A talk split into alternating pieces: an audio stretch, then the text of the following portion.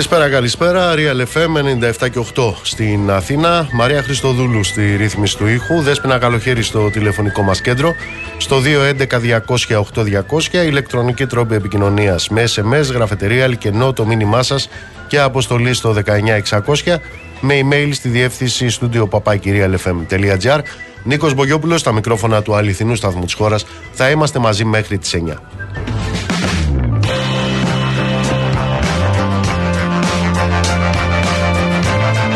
Λοιπόν, θα πρέπει να σας πω ότι σήμερα δόθηκε στην ε, δημοσιότητα το πόρισμα το οποίο παραδόθηκε τις προηγούμενες μέρες στον ε, Υπουργό Επικρατείας, τον ε, κύριο Γέρα Πετρίτη, από την Επιτροπή η οποία συγκροτήθηκε, συγκροτήθηκε από την κυβέρνηση για να ελέγξει την κυβέρνηση. Το προσπερνάμε αυτό. Από την Επιτροπή για, τα, για το έγκλημα στα τέμπη. Μία πρώτη παρατήρηση που έχει να κάνει κανείς είναι ότι το πόρισμα αυτό το οποίο δόθηκε στην δημοσιότητα πρέπει να ψάξει κανείς με το κιάλι για να το βρει στην ιεράρχηση των ειδήσεων των μέσων μαζικής ενημέρωσης. Είναι και αυτό χαρακτηριστικό στοιχείο της δημοκρατίας μας.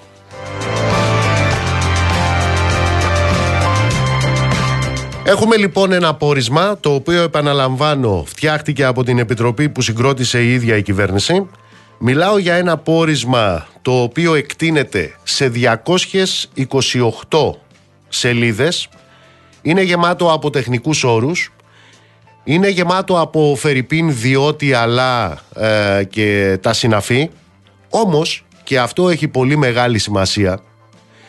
Είναι ένα πόρισμα που ακόμα και αυτή η Επιτροπή δεν μπορεί να κρύψει τι ακριβώς συνέβη στα τέμπη. Θα γίνω συγκεκριμένος.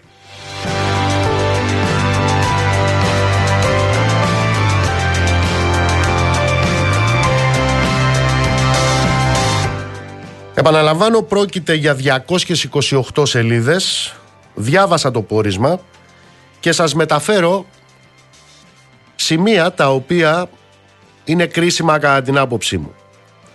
Στο πέμπτο κεφάλαιο του πορίσματος, σε αυτό το οποίο αναφέρεται στο σύστημα συνεχούς και αξιόπιστης ραδιοεπικοινωνίας GSMR όπως ονομάζεται. Διαβάζουμε λοιπόν ότι το σύστημα αυτό συνεχούς και αξιόπιστης ραδιοεπικοινωνίας δηλαδή χωρίς διακοπές ή παράσιτα μεταξύ σταθμαρχών, μηχανοδηγών, ρυθμιστών κυκλοφορίας κτλ. προϋποθέτει εγκατάσταση εξοπλισμού τόσο επί της γραμμής όσο και επί του τροχαίου υλικού. Το σύστημα είχε εγκατασταθεί το 2018 για το τμήμα Κιάτο Αθήνα Θεσσαλονίκη Προμαχώνας εκρεμεί όμως η εγκατάστασή του σε μέρος του τροχαίου υλικού της Hellenic Train. Αν αναφέρει το πόρισμα.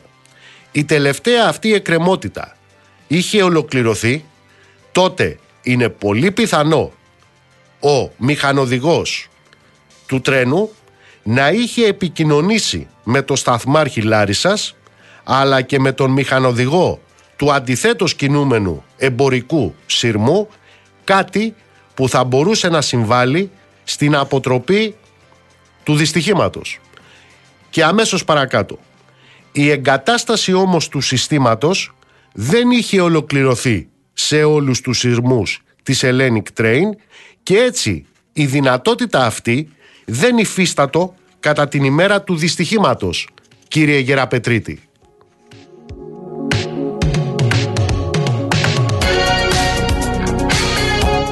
Πάμε στο 542 κεφάλαιο του πορίσματος, το οποίο αναφέρεται στη διαχείριση της κυκλοφορίας με λειτουργία φωτεινής σηματοδότησης.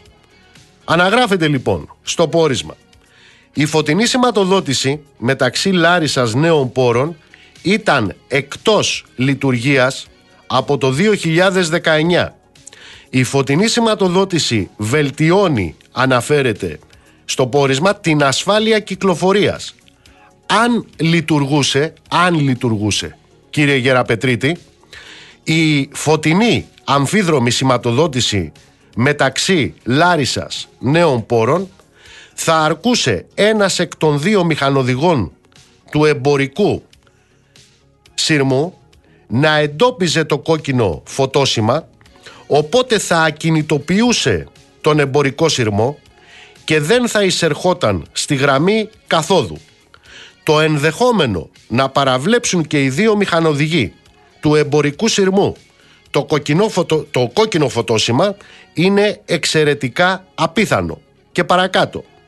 Η φωτεινή σηματοδότηση επομένως θα επάυξανε καθοριστικά το, το επίπεδο ασφαλείας, κύριε Καραμανλή.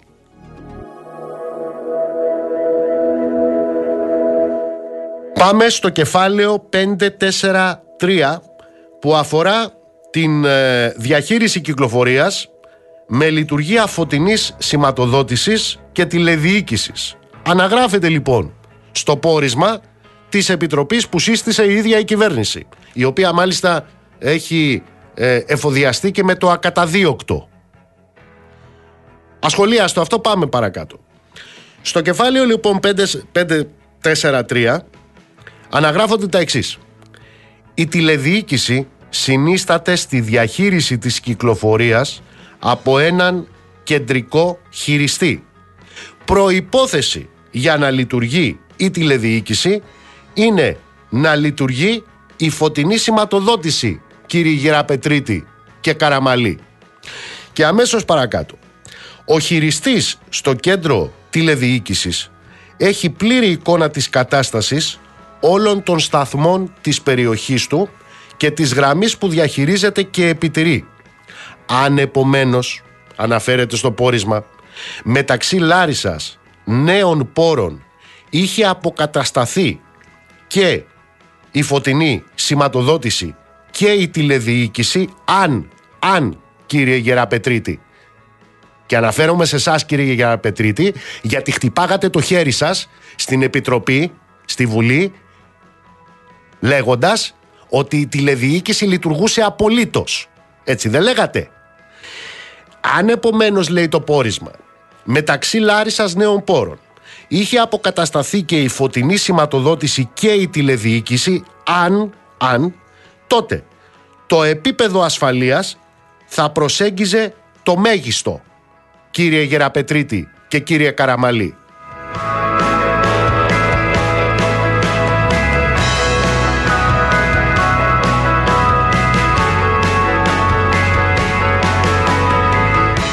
Πάμε στην ε, επόμενη ε, παράγραφο. Στην 544 η οποία αφορά τη διαχείριση της κυκλοφορίας. Προσέξτε αν λειτουργούσε το σύστημα αν. Αυτός είναι ο τίτλος. Εκεί λοιπόν καταγράφεται στο πόρισμα ότι στην περίπτωση αυτή θα είχαμε μηχανισμό ακαριέας πέδησης του σειρμού εφόσον ο μηχανοδηγός δεν συμμορφούται προς τα φωτοσύματα και τις εντολές που του δίδονται. Δηλαδή, θα σταματούσε ο σειρμός ακαριέα. Πότε θα γινόταν αυτό; Αν λειτουργούσε το σύστημα. Και αμέσως παρακάτω. Αν λειτουργούσε το σύστημα και χαρασόταν το δρομολόγιο του σειρμού από την γραμμή καθόδου, είτε από το σταθμάρχη Λάρισας, είτε από τον κεντρικό χειριστή τηλεδιοίκησης, ο επόμενος από τη Λάρισα σταθμός, νέοι πόροι, δεν θα έδινε ελεύθερη τη γραμμή καθόδου για τον εμπορικό σειρμό και το φωτόσιμο στην έξοδο από νέους πόρους προς Λάρισα θα ήταν κόκκινο. Αν ο μηχανοδηγός του σειρμού δεν συμμορφωνόταν και παραβίαζε το κόκκινο φωτόσιμο εξόδου από νέους σπόρους θα ενεργοποιεί το από το σύστημα η αυτόματη πέδηση και για τους δύο αντιθέτους κινούμενους σειρμούς οι οποίοι θα ακινητοποιούνται επιτόπου και σημειώνει παρακάτω το πόρισμα κύριε Γεραπετρίτη και κύριε Καραμανλή πολύ απλά με το σύστημα σε λειτουργία και με δεδομένο ότι θα γινόταν η χάραξη δρομολογίου από το χειριστή του σταθμού, τηλεδιοικούμενου ή όχι, η περίπτωση να γίνει μια μετοπική ή οπισθομετοπική σύγκρουση θα είχε αποφευχθεί, κύριε Γεραπετρίτη. Και αναφέρομαι σε εσάς, επαναλαμβάνω, γιατί εσείς χτυπούσατε το χέρι σας στην Επιτροπή της Βουλής για να μας, πούτε, να μας πείτε ότι η τηλεδιοίκηση στη Λάρισα λειτουργούσε απολύτως, κύριε Γεραπετρίτη.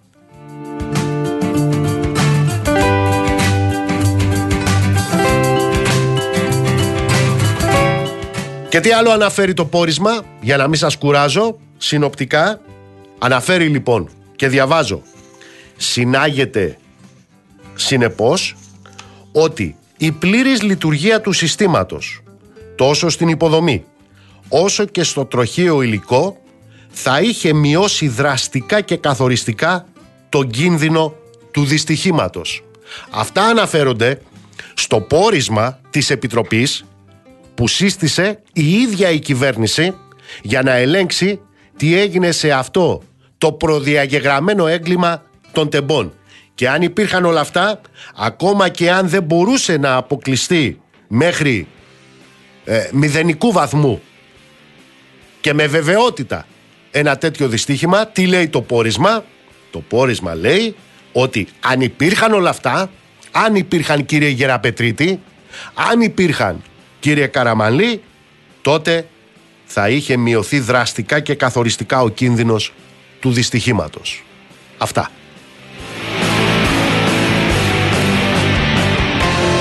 Βάλτε τώρα τους υπουργούς σας και τους υφυπουργούς σας να ξαναπάνε στη Λάρισα για να ξαναστήσουν εκείνη την παράσταση ότι τάχα μου υπήρχαν εκεί τηλεδιοικήσεις. Ξαναστήστε αυτή την άθλια παράσταση, να ανεβαίνετε στα τρένα και να βάζετε στελέχη της Νέας Δημοκρατίας να παριστάνουν τους τυχαίους απλούς επιβάτες και να κάνουν δηλώσεις. Ξανακάντε τις αθλειότητες αυτές.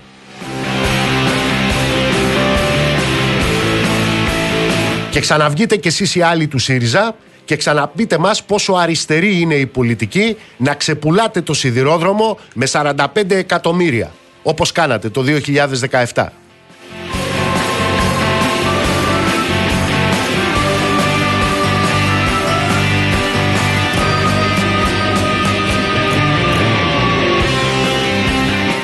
Αυτά λοιπόν σε ό,τι αφορά το πόρισμα το οποίο δόθηκε σήμερα στη δημοσιότητα για το έγκλημα των τεμπών που επαναλαμβάνω ψάχνεις με κι άλλοι για να το βρεις στα... στην ιεράρχηση των ειδήσεων της ημέρας από τα μέσα μαζικής ενημέρωσης.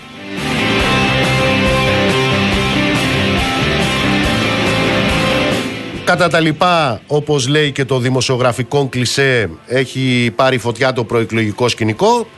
Με ποιο θέμα έχει πάρει φωτιά; Με την υπόθεση του κυρίου Γεωργούλη. Ελάτε τώρα να θυμηθούμε πώς ε, εξελίσσεται ε, η υπόθεση προεκλογική αντιπαράθεση από τη στιγμή που ανακοινώθηκε το πότε θα γίνουν οι εκλογές. Θυμίζω λοιπόν ότι έχουμε έκτοτε μία επικοινωνιακή αθλειότητα στο φόντο τίνος πράγματος, στο φόντο ενός εγκλήματος, στο φόντος, στο φόντο ενός θανατικού, ε, στα τέμπη. Έχουμε λοιπόν μία επικοινωνιακή αθλειότητα ώστε να βαφτιστεί το κρέας ψάρι. Στη συνέχεια έχουμε μία ε, προεκλογική περίοδο ε, που εξελίσσεται με όρους τεστοστερόνης με αφορμή τον ε, κύριο Γεωργούλη μαζί με συμψηφισμούς τύπου Λιγνάδη και λοιπές τέτοιες ε, αθλειότητες. Έχουμε ε, διαγωνισμό αντιπαράθεσης πολιτική τη λένε για τα τετραγωνικά του σπιτιού του κυρίου Ραγκούση στην Πάρο και για τα δάνεια του κυρίου Παπαθανάση. Αυτή είναι η προεκλογική αθλειότητα που βιώνουμε και η οποία προφανώς θα κορυφωθεί το επόμενο διάστημα. Άλλωστε από το Σάββατο μπαίνουμε και επισήμως στην προεκλογική περίοδο.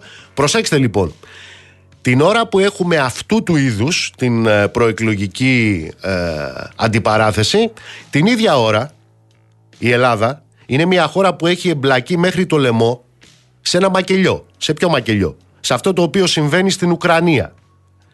Την ίδια ώρα η Ελλάδα κινείται στις ράγες μιας ε, εξωτερικής πολιτικής που την ορίζουν οι διαθέσεις των μεγάλων μας ε, συμμάχων για διευθετήσεις στο Αιγαίο.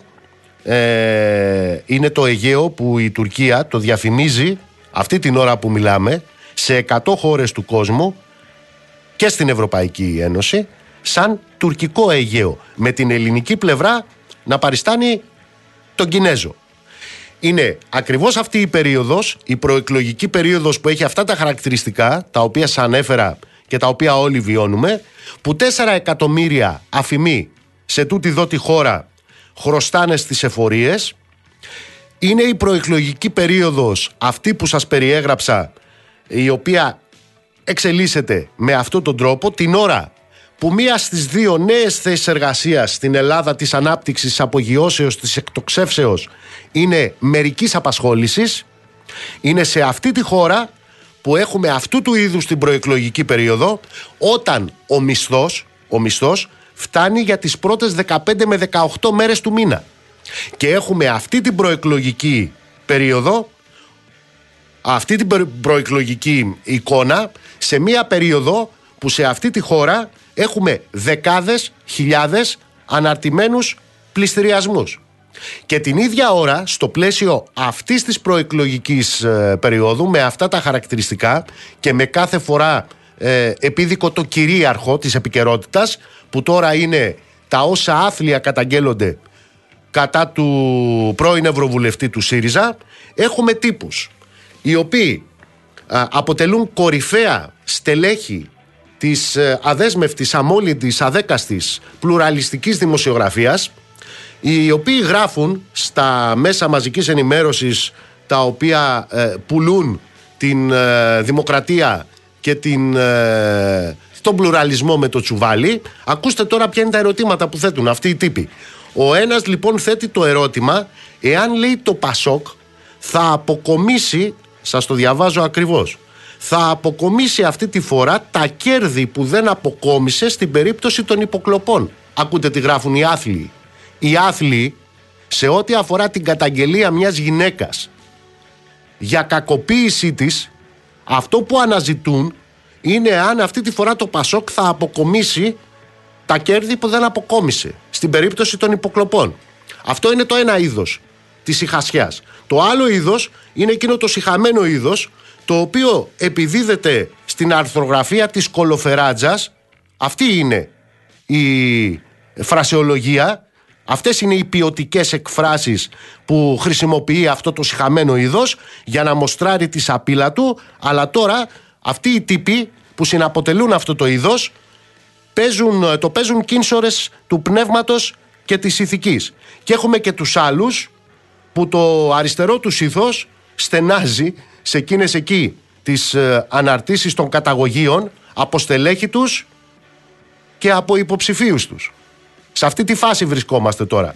Στο μεταξύ, μαζί ψηφίζουν μνημόνια, μαζί φέρνουν τροπολογίες για να αφορώ, απαλλάσσουν τους εφοπλιστές, μαζί λένε ναι και κάνουν κολοτούμπες στο ΝΑΤΟ και έχουν μετατρέψει την ελληνική επικράτεια σε αμερικανονατοική βάση, μαζί έχουν προχωρήσει στη μετατροπή της ενέργειας σε χρηματιστηριακών είδος, μαζί έχουν εκτινάξει το ΦΠΑ στο 24% και τον ειδικό φόρο κατανάλωση στα 700 ευρώ στα καύσιμα μαζί είναι που έχουν φτιάξει τους νόμους για τους πληστηριασμούς και μαζί είναι στις μεταγραφές υποψηφίων από τον κύριο Αντώναρο μέχρι τον άλλον, τον Ψαριανό. Τι έχω να σχολιάσω μετά από όλα αυτά; Ψηφίστε τους. 21 Μάη. Ψηφίστε τους.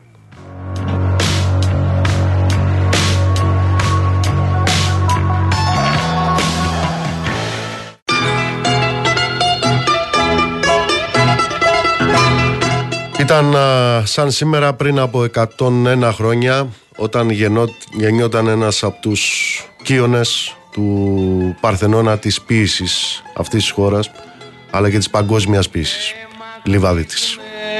Κάθε πέτρα και καημός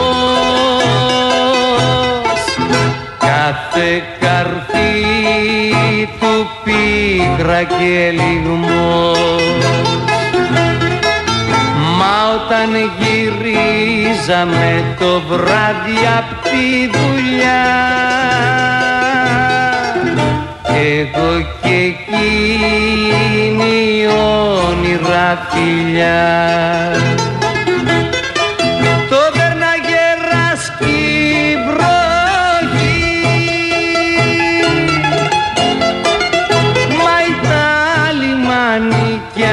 Αγκαλιά και γλυκά παντοχή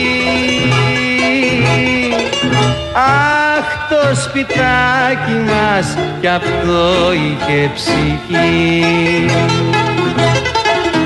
Πάρ' το στεφάνι μας, πάρ' το γεράνι μας. Στη δραπετσόνα πια δεν έχουμε ζωή Κράτα το χέρι μου και πάμε αστέρι μου. Εμείς θα ζήσουμε κι ας είμαστε φτωχοί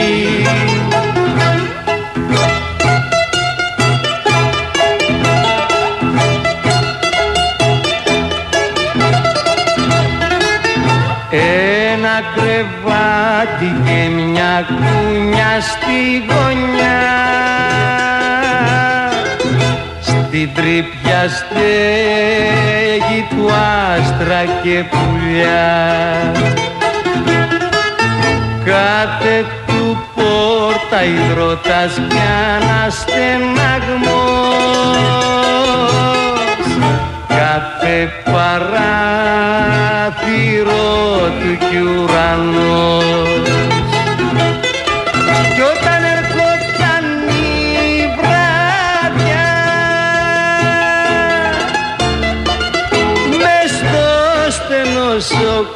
σοκάκι ξεφαντώναν τα παιδιά.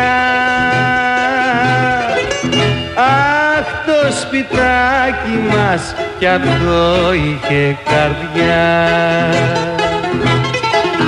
Πάρ' το στεφάνι μας, πάρ' το γεράνι μας. Στη δραπετσόνα πια δεν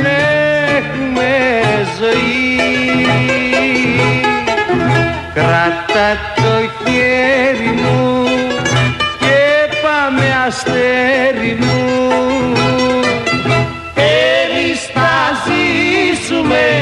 ας είμαστε φτωχοί.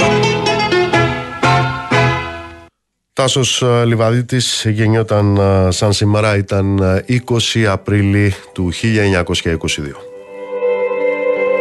Λοιπόν, πήραμε τις ανάσες μας, πάμε τώρα. Βρυξέλλες, Βαγγέλης Αρετέος, Βαγγέλη μου γεια σου. Καλησπέρα, καλησπέρα. Τι γίνεται εκεί; Ε, προς το παρόν τίποτα από εδώ. Ε, έχουμε τους ε, δικηγόρους του κυρίου Γεωργούλη οι οποίοι ε, σε μια πάρα πολύ σύντομη πληροφόρηση είπαν ότι δεν θα κάνουν κανένα σχόλιο διότι υπάρχει το απόρριτο της διαδικασίας. Υποθέτουμε ότι έχουν πάρει την δικογραφία και έτσι περιμένουμε να σημειώσουμε επίσης ότι εχθές είχες εσύ δίκιο και εγώ αδικό τελικά είναι 30 Μαΐου που θα γίνει η, η, Επιτροπή, η, ε; η, Επιτροπή και όχι η 30 Απριλίου όπως ε, νόμιζα εγώ. Ε, άρα έχουμε μπροστά μας περίπου 1,5 μήνα. Ε, και από εδώ δεν προκύπτει ουσιαστικά τίποτα ε, διότι είναι ε, το σύστημα τέτοιο στο οποίο δεν υπάρχουν ουσιαστικές διαρροές και να το ξαναπούμε άλλη μια φορά ότι εδώ δεν ασχολείται απολύτως κανένας στο Βέλγιο για το, με το θέμα αυτό. Δηλαδή δεν υπάρχει ούτε άρθρος στην εφημερίδα, ούτε στη, στα, στα, στα, κανάλια, ούτε στα ραδιόφωνα, τίποτα. Είναι σαν να μην υπάρχει. Ε, και έτσι καταλαβαίνουμε όλοι ότι δεν υπάρχει και πίεση ε, στις βελγικές αρχές ε, όπως υπήρχε η πίεση ε, για την υπόθεση Καηλή που ήταν κάτι πολύ μεγαλύτερο, πολύ ευρύτερο που άγγιζε πολύ ε, βαθιά την καρδιά της Ευρώπης. Εδώ θεωρούν προφανώς ότι είναι ε, ένα ε, ζήτημα που δεν αγγίζει ε, το Ευρωκοινοβούλιο αυτό καθεαυτό, αλλά είναι μια α, ποινική υπόθεση ε, ε, ενός ευρωβουλευτή και τουλάχιστον προς το παρόν δεν έχει δοθεί καμία, όχι διάσταση, δεν, δεν, δεν υπάρχει τίποτα στο βελικό τύπο. Άρα λοιπόν όλη αυτή η υπόθεση η οποία είναι κεντρική και στην ε, προεκλογική καθορίζει σε μεγάλο βαθμό το ήδη διαμορφούμενο προεκλογικό κλίμα. Θα περιμένουμε τουλάχιστον μέχρι τις 30 Μάη ε, για να συνεδριάσει εκεί η Επιτροπή, η νομική επιτροπή του Ευρωκοινοβουλίου που θα τεθεί ε, θα αποφασίσει το, για το αίτημα άρσης της ασυλίας. Άρα λοιπόν θα είμαστε και 9 μέρες μετά τις εκλογές εδώ στην Ελλάδα. Ε, ουσιαστικά ναι. Δεν θα προλάβουμε τις εκλογές. Ε, με ό,τι αυτό σημαίνει για το πώς αυτή η υπόθεση θα επηρεάσει ε, τους ψηφοφόρους ή όχι. Ε, το σίγουρο είναι ότι εδώ σύμφωνα με, με το ρεπορτάζ ότι δεν υπήρχε κανένα προειδοποιητικό στοιχείο ή καμία ε, σκιά πάνω από, την, από τον κύριο Γιωργούλη και όλοι με όσους ε, έχουμε μιλήσει μέχρι σήμερα ε, στο, ε, στις Βρυξέλλες έλεγαν ότι δεν περίμενε κανείς αυτό το, την εξέλιξη και ό,τι μαθεύτηκε, μαθεύτηκε με την ανακοίνωση της Προέδρου του Ευρωκοινοβουλίου για, την, για το έτοιμο άρσης ασυλίας. Έχει πάρει ταυτή σου, το λέω γιατί γράφεται. Τώρα θα μου πεις. Εν πάση περιπτώσει, έχει πάρει ταυτή σου ε, περίπτωση Φιλανδής ε, Ευρωβουλευτού που υποτίθεται ή αναμένεται να αναφερθεί σε τέτοιο ζήτημα ε, κακοποίησης, ε, παρενόχλησης που αφορά άλλον Ευρωβουλευτή Έλληνα; Ε, όχι, δεν έχω ακούσει κάτι τέτοιο. Μάλιστα. Ε, το, το, το, το, το οποίο δεν σημαίνει ότι δεν υπάρχει, που, που, που, μπορεί απλά να μην το έχω ακούσει εγώ. Αλλά όχι, δεν έχω ακούσει. Αυτό που ε, θα ήθελα εδώ να, να σημειώσουμε είναι ότι ε, ε, τις τελευταίες μέρες υπάρχουν πάρα πολλές φήμες ε, για την υπόθεση αυτή και τελικά καταλαβαίνουμε ότι πάρα πολλές από αυτές ε, τελικά πηγάζουν περισσότερο από την Ελλάδα και λιγότερο από εδώ. Κατανοητό. Ε, ναι. έτσι, οπότε ε, είναι, πρέπει να είμαστε και πολύ προσεκτικοί. Πάρα, πάρα πολύ πώς, προσεκτικοί. Πώς θα χειριστούμε αυτό. Και ένα παράδειγμα πριν κλείσω, σύμφωνα με το ρεπορτάζ πάντα, mm-hmm. ε, επειδή έχει ακουστεί πολύ ότι ε, στο γραφείο του κ. Γιωργούλη άλλαζε συνέχεια, άλλαζε το προσωπικό, αλλάζανε πρόσωπα, φεύγανε, δεν, δεν στερείωνε κανένας κτλ. Που το είπαμε και εμείς εχθές, έτσι το είπα και εγώ. Mm. Αλλά με το ρεπορτάζ σήμερα δεν προκύπτει κάτι τέτοιο. Δηλαδή, ε, από ό,τι ε, κατάφερα να, να, να καταλάβω με συνομιλίες που έκανα εδώ με, με πρόσωπα που είναι σε θέση να γνωρίζουν, δεν φαίνεται να υπήρχε κάποια ιδιαίτερη ροή περίεργη στο γραφείο του κ. Γιωργούλη. Υπήρχε η ροή ε, όπως ε, εκφίσως έχουν αυτά τα γραφεία που έχουν τους ε, νέους που κάνουν την πρακτική τους κάθε τέσσερις μήνες. Οπότε υπάρχει ε, μια ροή προσώπων έτσι, που εναλλάσσεται. Αλλά δεν ε, είχε ε, υπάρξει κάτι περίεργο τουλάχιστον σε ό,τι αφορά τα πήγαινέλα λες. Τα πήγαινέλα αυτό. Ναι. Ε, στο επίπεδο αυτών των τώρα των πληροφοριών μένουμε σε αυτά ότι υπάρχει, υπάρχουν αυτά τα οποία λέγονται ότι άλλες μία, δύο περιπτώσεις αναμένεται να καταγγελθούν; Αυτά, αυτά που ξέρουμε ουσιαστικά και μέχρι χθες δεν έχει κάτι καινούριο. Ναι. Που και αυτά είναι όπως λες, είναι που αναμένεται να. Ναι, Πρέπει ναι. να δούμε πώς πώς θα γίνει και αν θα γίνει. Έγινε, Βάγγελη, μου σε ευχαριστώ πολύ. Καλό βραδάκι. Να σε καλά. Λοιπόν, σε ό,τι αφορά το θέμα, έχουμε παρέμβαση της Αρχής Προστασίας Προσωπικών Δεδομένων που έχει προκαλέσει διαρροή του ονόματος και φωτογραφιών και άλλων προσωπικών δεδομένων της ε, γυναίκας που έχει προβεί σε αυτές τις σοβαρές καταγγελίες κατά του Ευρωβουλευτή ε, από τις 17 του Απρίλη και λίγη ώρα αφού το αποκαλύφθηκε η υπόθεση ε, πολλές ε, ιστοσελίδες άρχισαν να διακινούν τα στοιχεία της ε, καταγγέλουσας κάτι που ανάγκασε την ίδια να τοποθετηθεί επωνύμως με ανάρτησή της στα μέσα κοινωνικής δικτύωσης. Τώρα η αρχή μετά από σχετική καταγγελία ανακοινώνει ότι θα προχωρήσει σε έρευνα για τυχόν παραβίαση της ε, νομοθεσίας συγκεκριμένα με αφορμή ε, τη συνεχή δημοσιοποίηση από τις 17 του Απρίλη σε ηλεκτρονικά μέσα ενημέρωσης του ονόματος, φωτογραφιών και ε, όπως είπα άλλων προσωπικών δεδομένων της, ε, της κοπέλας η οποία έχει προβεί ενώπιον των αρμόδιων βελγικών αρχών στην καταγγελία. ε, η αρχή ε, προστασίας δεδομένων στο πλαίσιο άσκησης των ε, αρμοδιοτήτων της όπως αναφέρεται σε ανακοίνωση αποφάσισε ε, να κινήσει τη διαδικασία εξέτασης τυχόν παραβίασης της ε, νομοθεσίας για την προστασία των προσωπικών δεδομένων καθώς και της έκδοσης προσωρινών διαταγών περιορισμού της επεξεργασίας αυτών των δεδομένων.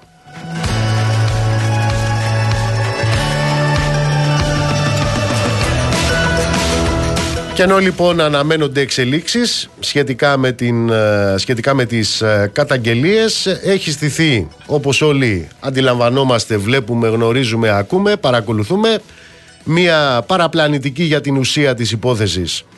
Κοκορομαχία μεταξύ Νέας Δημοκρατίας ΣΥΡΙΖΑ, ΠΑΣΟΚ στην οποία έχουμε την αθλειότητα της χρησιμοποίησης ε, συμψηφισμών και μετάθεσης βεβαίως ευθυμνών ε, σχετικά με την υπόθεση του Γεωργούλη, ε, το είπαμε και με το Βαγγέλη, χτεσινές πληροφορίες αναφέρονταν στο ενδεχόμενο νέων ε, καταγγελιών σε βάρος του, του Ευρωβουλευτή. Ε, ο κύριος Γεωργούλης, σύμφωνα πάντα με πληροφορίες, έχει ζητήσει ακρόαση από τις βελγικές αρχές. Είναι ανοιχτό το ζήτημα αν το, στο Ευρωκοινοβούλιο ε, θα πραγματοποιηθεί έκτακτη συνεδρίαση για την ε, άρση της ε, ασυλίας του. Όπως αναφέρουν οι δικηγόροι του δεν είχε κληθεί ποτέ μέχρι να δημοσιοποιηθεί αυτή η υπόθεση. Την ίδια ώρα έχουμε αήθεις αναρτήσεις στα μέσα κοινωνικής δικτύωσης και βεβαίως όλες αυτές τις κούφιες αντιπαραθέσεις στο πλαίσιο του ασταμάτητου αυτού καυγά μεταξύ Νέας Δημοκρατίας ΣΥΡΙΖΑ ΠΑΣΟΚ και όλα αυτά επαναλαμβάνω πάνω σε μια πάρα πάρα πολύ ε, σοβαρή ε, υπόθεση, μια ευαίσθητη υπόθεση η οποία στριμώγνεται στις ε, μιλόπετρες ε, αυτού του προεκλογικού καυγά. Έτσι λοιπόν μετά την ανάρτηση της υποψήφιας βουλευτού του ΣΥΡΙΖΑ της κυρίας Στεφανίδη η οποία αναπαρήγαγε ένα από τα χιδέα πρωτοσέλιδα αυτής της ε, φασιστοφυλάδας του οχετού του Χίου, του Μακελιού. Ε, η κυρία ε, αυτή ανακάλεσε στη συνέχεια μετά το σάλο που δημιουργήθηκε. Είχαμε μια άλλη υποψήφια βουλευτή του κόμματος του ΣΥΡΙΖΑ που προκάλεσε επίσης αντιδράσεις η οποία έφθασε σε αμφισβήτηση ε, όλα αυτά τα οποία καταγγέλλονται. Με αφορμή τις δύο αυτές αναρτήσεις είχαμε τη Νέα Δημοκρατία που κατηγόρησε το ΣΥΡΙΖΑ για, για υποκρισία.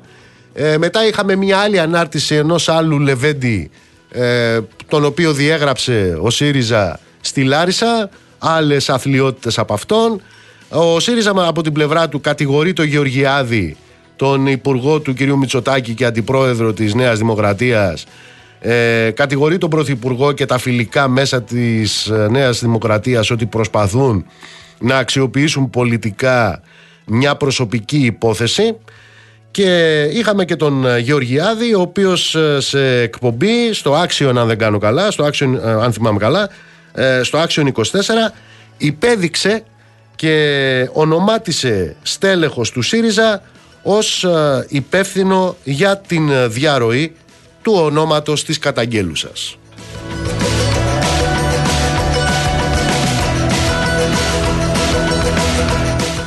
Ε, όλο αυτό ο μεγάλος μας ποιητής, ο εθνικός μας ποιητής το περιέγραφε ως εξής όμορφος κόσμος ηθικός, αγγελικά πλασμένος.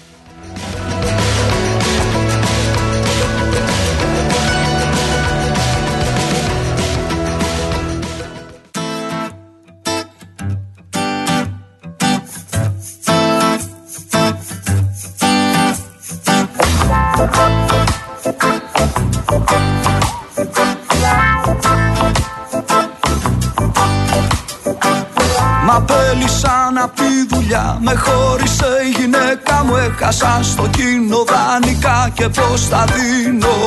Τον νίκηρε η χρέη Τη ζωή μου παραπέει. Αμέτρητη λογαριασμοί Και λάθος υπολογισμοί. Και σαν να μην φτάναν όλα αυτά Στην Αττική τα απόγευμα.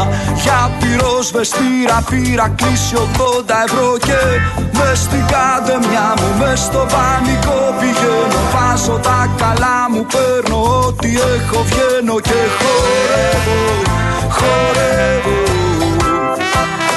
Ό,τι προβλήματα έχω στην άκρη τα αφήνω Ξεδίνω Παίρνω φόρα πάω στο μπαρ Βάζω τεκίλα και πίνω Και πίνω. Για τη στιγμή, για τη χαρά, για την παρηγοριά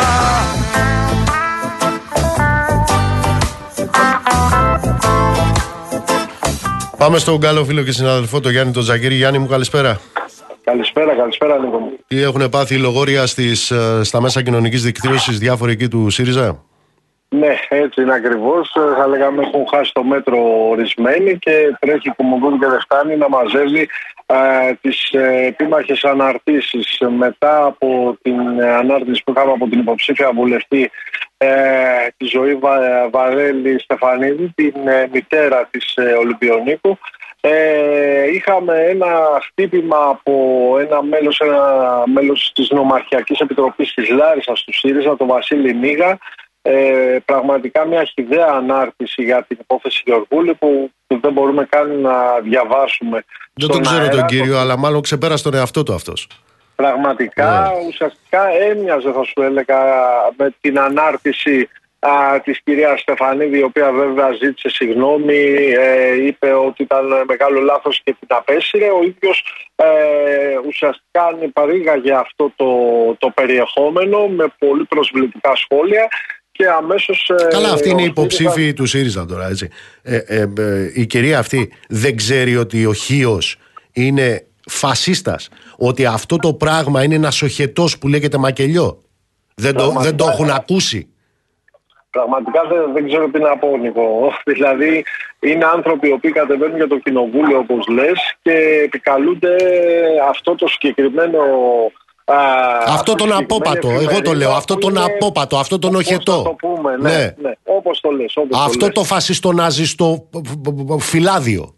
Και το λιγότερο είναι αυτό που λες. Ε, έτσι λοιπόν του έδειξα αμέσως στην πόρτα της εξόδου του Εθνικό Οικουμενδούρου. Ο ΣΥΡΙΖΑ ε, τον διέγραψε μιλώντας για χιδέα ανάρτηση η οποία φυσικά δεν μπορεί να γίνει αποδεκτή. Ωστόσο πρέπει να πούμε ότι δημιουργεί ένα προβληματισμό. Αυτό που είπες εσύ, ότι το ένα μετά τα άλλα κάποια στελέχη, βέβαια όχι αυτά λεγόμενα πρωτοφυλασσάτα, αλλά και οι υποψήφοι βουλευτές ε, κάνουν αναρτήσεις που πραγματικά δεν μπορεί κανείς να καταλάβει το νόημα των όσων λένε. Γιάννη, πες μας και κάτι άλλο. Χτες ο κύριος Δραγαζάκη και ο κύριος Τσακαλώτος έκαναν μία τοποθέτηση η οποία βρίσκεται σε προφανή αντιπαράθεση, αντίκρουση με αυτό που λέει ο Τσίπρας ότι δεν θα επιδιώξω κυβέρνηση αν είμαι δεύτερος στις εκλογές. Μάλλον τα αντίθετα είπανε. Έτσι είναι όπως το λες ήταν ακριβώς τα αντίθετα και ο Ευκλήδης Τσακαλώτης αλλά και ο Γιάννης Δαγασάκης. Ο Γιάννης Δαγασάκης ουσιαστικά είπε ότι θα πάρει την εντολή ο Αλέξης Τσίπρας και θα επιχειρήσει και ως δεύτερος να σχηματίσει κυβέρνηση.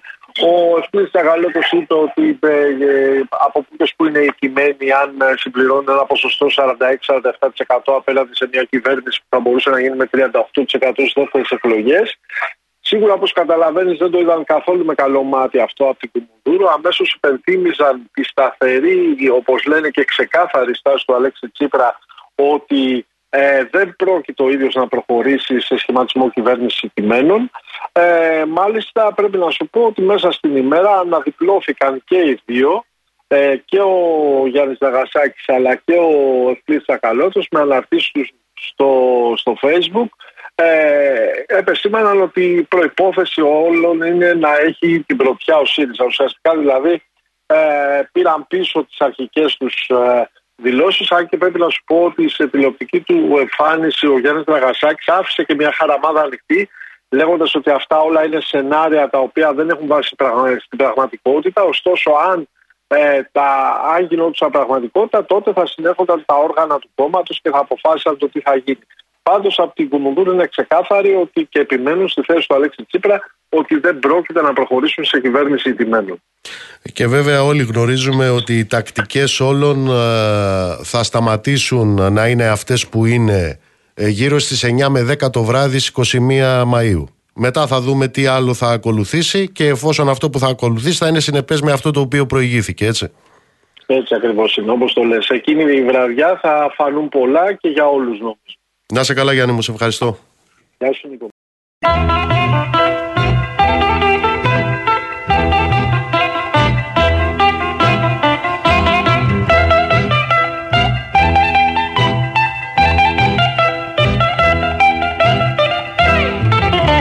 Σκοβολούν οι γειτονιές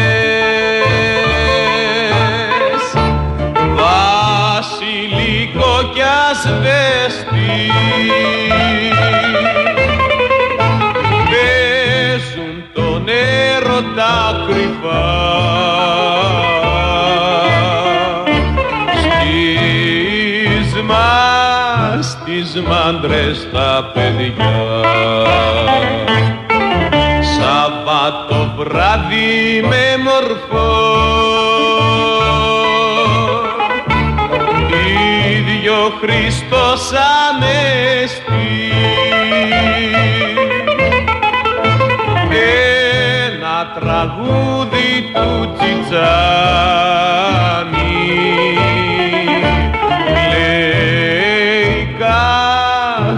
κα, κλαίει κάπου μακριά. Πάει κι απόψε το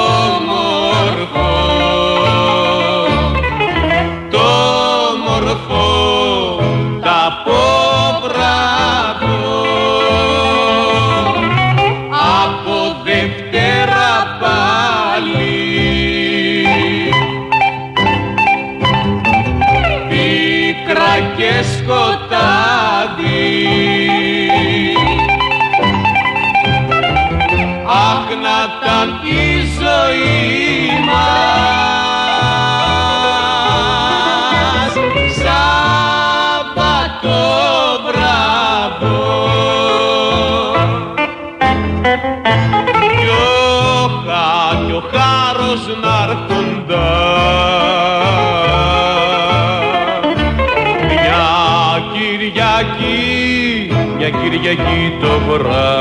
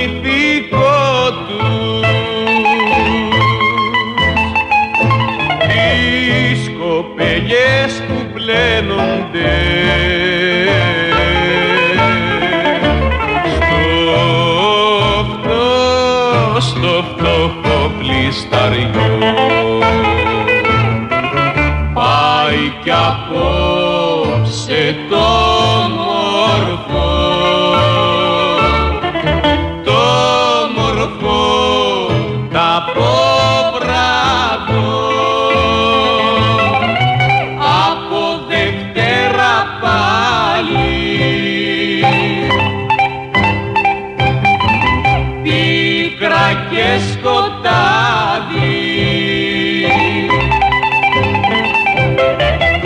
Αχ να ήταν η ζωή μας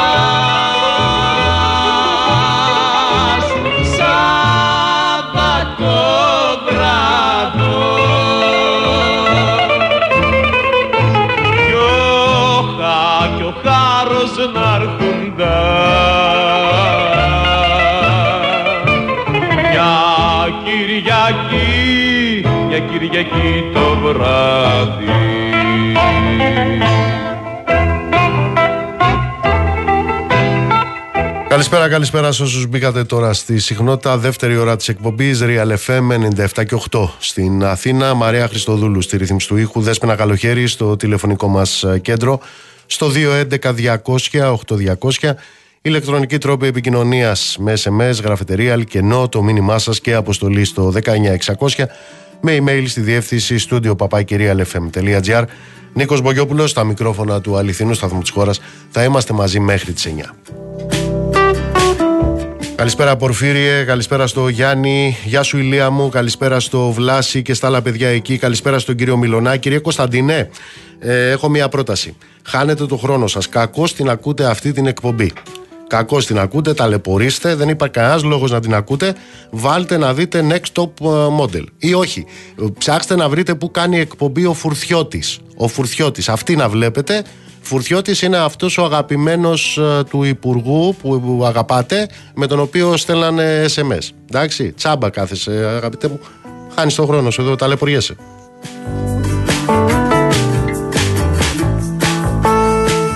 Καλησπέρα στο Χάρη, καλησπέρα στον Πέτρο, Χρυσή μου να σε καλά, καλησπέρα στον Άγγελο και στη Σοφία που μας ακούνε από την Αμάρινθο, καλησπέρα στο Λευτέρη, καλησπέρα στην Κρέτα που μας ακούει από το Όσλο.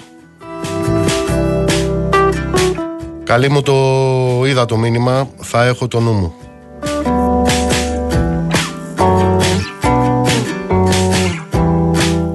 Χαιρετισμού στη Τζίνα, γεια σου Αναστάση, καλησπέρα στο Σάκη. Κυρία Ανδρέα, ε, να σας ενημερώσω αφεντικά, έχουν οι σκύλοι. Οι εκπαιδευμένοι δε ε, κάνουν και ό,τι τους λένε τα αφεντικά τους. Ως εκ τούτου όταν πηγαίνετε στον καθρέφτη να, να κουνάτε την ουρίτσα σας.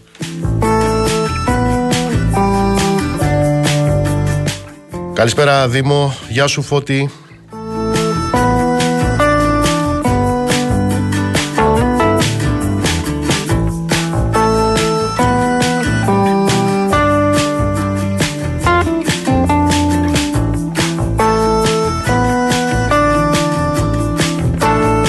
Πάμε στη τηλεφωνική μας γραμμή. Θέλω να τον καλησπερίσω. Είναι ο πρόεδρος του Φαρμακευτικού Συλλόγου, ο κύριος Λουράντος. Πρόεδρε, καλησπέρα.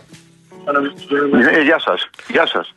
Διάβασα ναι. έχουμε 210, όχι 235 λέει σκευάσματα που λείπουν από, την, ε, από τα φαρμακεία σας. Έχουμε πάρα πολλές μεγάλες ελλείψεις, ειδικά σε φάρμακα τα οποία έχουν να κάνουν με αντιβιώσεις, ε, με καρδιολογικά φάρμακα, πασίπονα, αναπνευστικά, τα γράφουμε στην ανακοίνωσή μας. πάρα πολύ δύσκολη αυτή τη στιγμή η κατάσταση που ζούμε. Ειδικά στις αντιβιώσεις δεν υπάρχουν καθόλου. Δηλαδή δεν χρειάζεται να σας πω ονόματα, έτσι. Θα μπορούσα όμως να σας πω. Ε, βλέπω εδώ φάρμακα λέει λείπουν σκευάσματα για ζαχαρόδι διαβήτη, αναπνευστικές ναι. παθήσεις, θρομβώσεις, αντιβιωτικά, αντιπερτασικά, σκευάσματα παρακεταμόλης. Ακριβώς. Μιλάμε για βασικά φάρμακα δηλαδή. Μα δεν υπάρχει καταρχά, πω κάτι, δεν υπάρχει τιτανικό ορός. Ένα τιτανικό χτύπησε κάποιος, πρέπει να κάνει τιτανικό όρο. Πού το βρει. Ύστερα, είναι αντιβιώσεις. Παιδιά, πριν από λίγο μου ήρθαν 4-5 συνταγές με ογκμεντίν, με αμοξίλ, με φουγγεντίν, με όλα αυτά. Δεν υπάρχει τίποτα στην αγορά. Τίποτα. Έτρεχε ο άνθρωπο από φαρμακείο σε φαρμακείο. Έχει πάει 11 φαρμακεία μου. Για το, ίδιο, για το ίδιο θέμα κουβεντιάζαμε και από, πριν από 2-3 μήνες. Είναι μια κατάσταση η οποία διαρκεί αυτή, κύριε Όχι, όχι, δεν διαρκεί. Έχει γίνει χειρότερη. Α, έχει χειροτερεύσει δηλαδή. Α, βέβαια. Και πώς τη βγάζει ο κόσμος, τι κάνει; Ο κόσμος τι κάνει, πώς τη βγάζει; Θα σας πω ότι υπάρχει και μια επιστολή από την εταιρεία, τη Λίλη, η οποία λέει σε μένα την έχει στείλει και την έχω ανακοινώσει παντού. Και το ξέρει η κυβέρνηση. Που λέει ότι πλέον με την κυβερνητική πολιτική που ασκείται, με, τη, με το πλαφόν του ΕΟΠΗ που είναι πάρα πολύ χαμηλό κτλ., η ελληνική αγορά πλέον δεν καθίσταται ε, ε, ικανοποιητική απέναντι στις εταιρείες μεγάλες, οι οποίες πλέον δεν θα φέρουν φάρμακα στην ελληνική επικράτεια, μεταξύ των οποίων και οι σουλίνε. Και το λέει καθαρά. Σας είπα και την εταιρεία. Μα είναι αλήθεια αυτό. Έγινε μια σύσκεψη, μαθαίνω, ε, στο Υπουργείο Υγείας. Ε, πήραν, λέει, 10 μέτρα, μιλάνε για ελέγχους, λέει, φαρμακαποθήκε, αλλά αυτό το είχαμε ξανακούσει από ό,τι θυμάμαι. Για τη μη εξαγωγή φαρμάκων που είναι σε έλλειψη. Ακούστε να σας πω κάτι ναι. για, να, για να εξηγούμαστε. Υπάρχουν αυτή τη στιγμή 1.300 φάρμακα που λείπουν. 1.300 λέτε; 1.300 εγώ λέω, το λέω με την ευθύνη των λόγων μου 1.300 εκ των οποίων μερικά λείπουν παντελώς, άλλα λείπουν ε, με, και υπάρχουν με το σταγονόμετρο, έτσι, αλλά για μένα είναι ελλειπτικά και αυτά, εκ των οποίων 400 εξάγονται. Τα υπόλοιπα 900 δεν εξάγονται. Γιατί λείπουν. Λείπουν διότι είναι πολύ χαμηλές οι τιμές τους, δεν είναι ενδιαφέρουσα η ελληνική αγορά για τις εταιρείες και τη ζουν ιστορία. Υποεφοδιάζουν την, την ελληνική αγορά, ο κόσμος τρέχει να τα ζητήσει, δεν μπορεί να τα βρει, δεν υπάρχει τρόπος να τα βρει. Εδώ πέρα ο ΙΦΕΤ, το ε, ε, ε Ινστιτούτο Φαρμακευτικής Έρευνας και Τεχνολογίας του κράτους, που υποχρεούται να καλύπτει την ελληνική αγορά, δεν έχει δικά του φάρμακα. Έχουν λήψει σε φάρμακα πολύ σοβαρά. Έχουν λήψει σε κορτιζόνες. Έχουν λήψει σε φάρμακα υψηλών παθήσεων. Να μην τα αναφέρω. Τα οποία ουσιαστικά δεν ξέρω. Προχθέ μου είπε ένας συνεταιρισμός, δεν θα αναφέρω ποιος, ότι πήγε το αυτοκίνητο και έφερε 43 μόνο κουτάκια ενός φαρμάκου που χρειάζεται τουλάχιστον 5.000 ο συνεταιρισμός. Μάλιστα.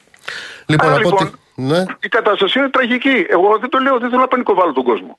Όχι, αλλά κάποια στιγμή κάτι πρέπει να γίνει.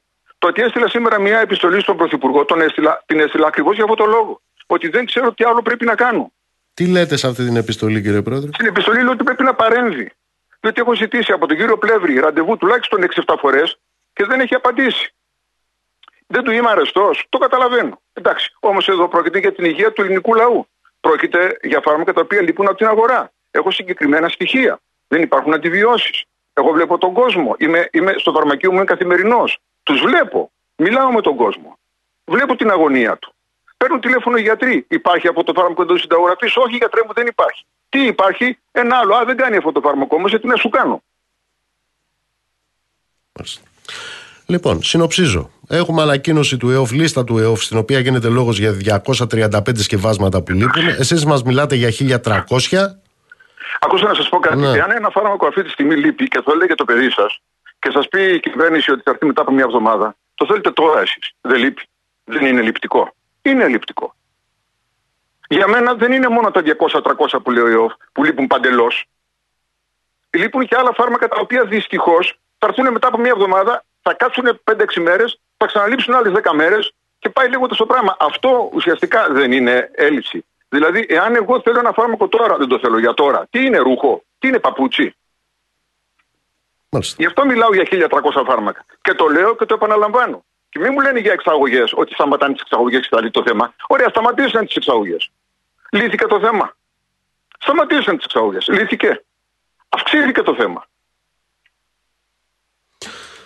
Κύριε Λουράτο, ευχαριστώ πολύ. Απλώς να σημειώσω καλά, ότι κύριε όλα Πολιό. αυτά τα κουβεντιάζουμε στην Ελλάδα της ε, περιλάλητη Ευρωπαϊκής Ένωσης, ε, της προκοπής και της ευημερίας. Και επαναλαμβάνω, Ναι. δείτε το, το- την ανακοίνωση και μπορώ να σας στείλω αν θέλετε την ανακοίνωση της ε, Φαρμασεύ Λίλη, της εταιρείας Αμερικάνικης, μεγάλη εταιρεία, η οποία αναφέρει ακριβώς αυτό ω προηγουμένω. Δεν έρχονται τα φάρμακα στην Ελλάδα, άντε. Γεια σας. Έτσι λέει. Κύριε Πρόεδρε, ευχαριστώ θερμά. Να είστε καλά κι εσείς. Γεια σας.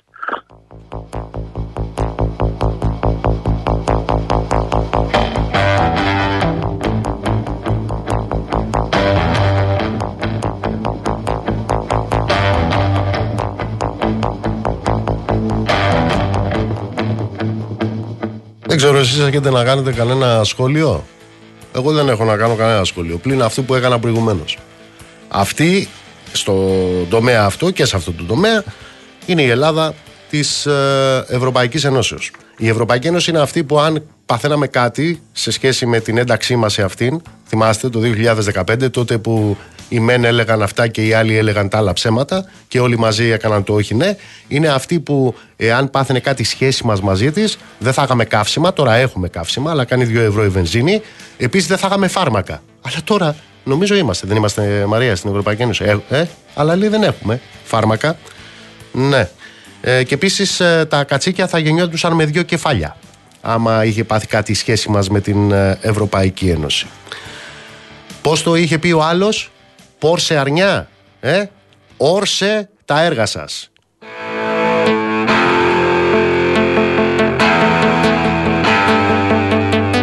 Καλησπέρα Θεοδόση.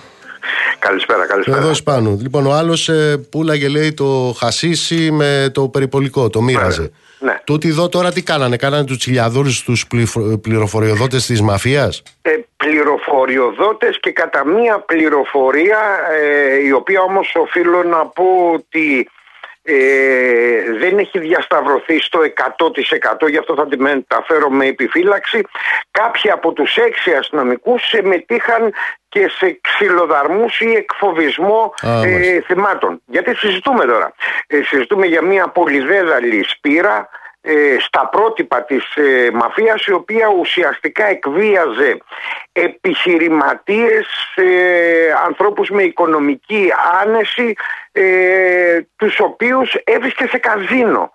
Ε, τα μέλη της πύρας τους έβρισκαν σε, σε καζίνο. Εκεί τους υπόσχονταν ότι ε, οι ίδιοι έχουν πολύ καλή οικονομική επιφάνεια και θα ε, θα τους βοηθήσουν ώστε να έχουν μεγάλα ποσά στο, να εκταμιεύσουν μεγάλα ποσά από το ΕΣΠΑ και ούτω καθεξής. Αρχικά δηλαδή έβαζαν ε, την απάτη. Ναι, ναι, την απάτη. Γιατί για, να τα ρίξουν στο, για να τα ρίξουν στη ρουλέτα από το ΕΣΠΑ; λοιπόν, αφού αποσπούσαν χρηματικά ποσά από, τους, ε, από τα θύματα τους, Προφανώς και δεν τα γύρναγαν πίσω στην επένδυση. Δηλαδή, εδώ έπαιζε και το κογλυφία, δηλαδή τι γινόταν. Έπαιζε και το κογλυφία, βέβαια, θα σου εξηγήσω αμέσως. Όταν λοιπόν τα θύματα αντιδρούσαν και έλεγαν τα χρήματά μου πίσω, αυτοί που είχαν πατήσει, την είχαν πατήσει με, με, την, ε, με το κόλπο της απαταιωνιάς της ε, συμμορίας, ε, αναλάμβαναν οι μπράβοι γιατί είχε και σχέση με τη νύχτα.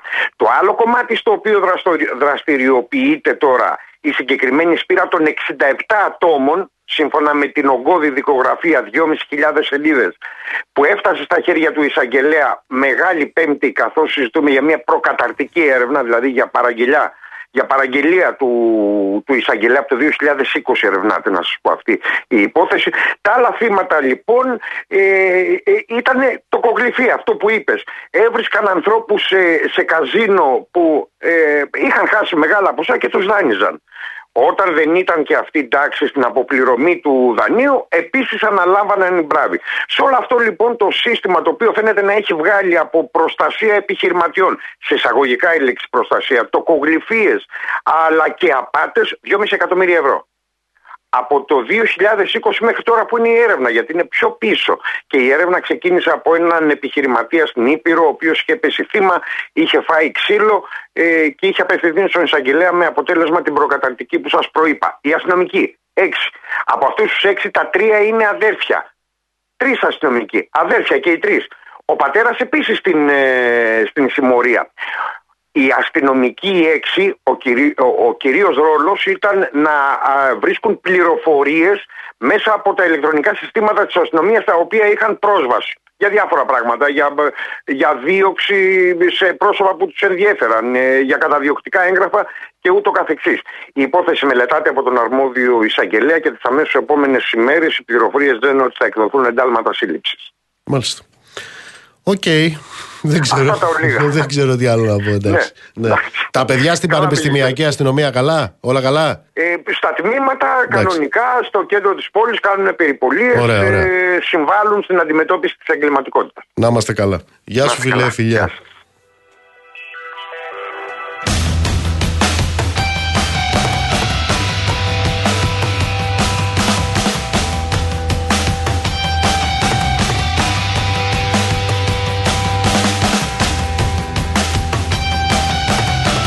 Πώς το έλεγε ο Λαζόπουλος, Όχι Παναγία μου.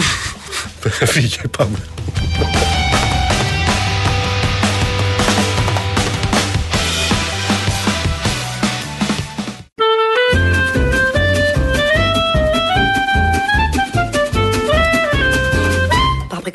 On a beau mettre des croisillons à nos fenêtres, passer au bleu nos devantures et jusqu'aux pneus de nos voitures, désentoiler tous nos musées, chambouler les Champs-Élysées, emmailloter de terre battue toutes les beautés de nos statues, voler le soir, les réverbères, plonger dans le noir la ville lumière. Paris sera toujours Paris, la plus belle ville du monde, malgré l'obscurité profonde, son éclat ne peut être assombri. Sera toujours Paris. Plus on réduit son éclairage, plus on va briller son courage, sa bonne humeur et son esprit. Paris sera toujours Paris.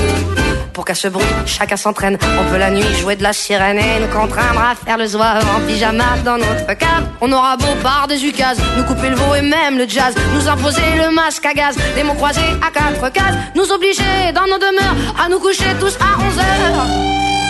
Paris sera toujours Paris, la plus belle ville du monde. Malgré l'obscurité profonde, son éclat ne peut être à son rire. Paris sera toujours Paris. Plus on réduit son éclairage, plus on voit briller son courage, sa bonne humeur et son esprit. Paris sera toujours Paris.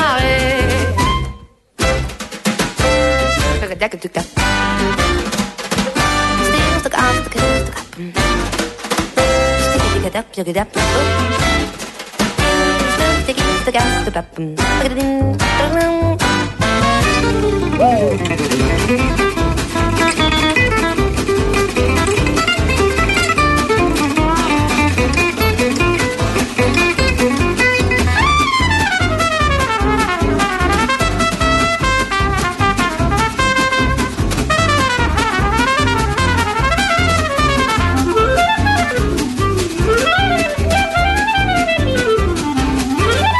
Que ma foi, depuis octobre, les robes soient beaucoup plus sobres, qu'il y ait moins de fleurs et moins d'aigrettes, que les couleurs soient plus discrètes, bien qu'au gala on élimine les chinchillas et les germines, que les bijoux pleins de décence brillent surtout par leur absence, que la beauté soit moins voyante, moins effrontée, moins flottante. Paris sera toujours la plus belle fille du monde.